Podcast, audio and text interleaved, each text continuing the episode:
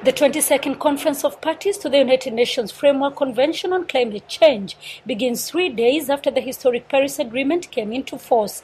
one hundred ninety-seven countries signed the agreement in December last year. South Africa ratified the agreement last week. Ségolène Royal is the French Environment Minister. Et aujourd'hui, je lance un appel. I urge all countries that have not yet ratified the Paris Accord to do so as quickly as possible to respond to the climate emergency. Not lost on the summit is the fact that the conference is being held in Africa. Salaheddine Mezouar is the Foreign Affairs Minister, Morocco.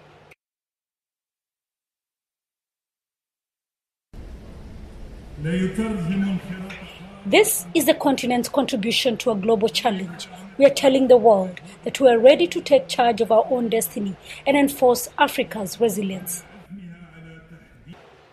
Out of the fifty-six countries affected by climate change, thirty-six are in sub-Saharan Africa. Royal made a case for developing countries, especially the continent. Et surtout la justice climatique. Les pays les plus riches vivent. We must demand climate justice for Africa.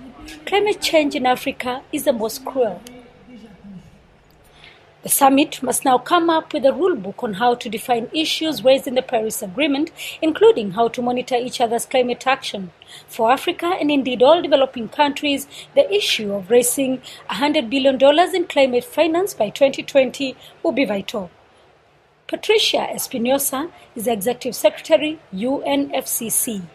Together, we can deliver the promise of the Paris Agreement to billions of people on this planet today and to future generations.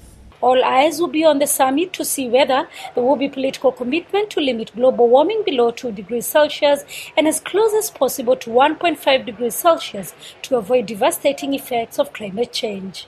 Sarah Kimani, S B C News, Marrakesh, Morocco.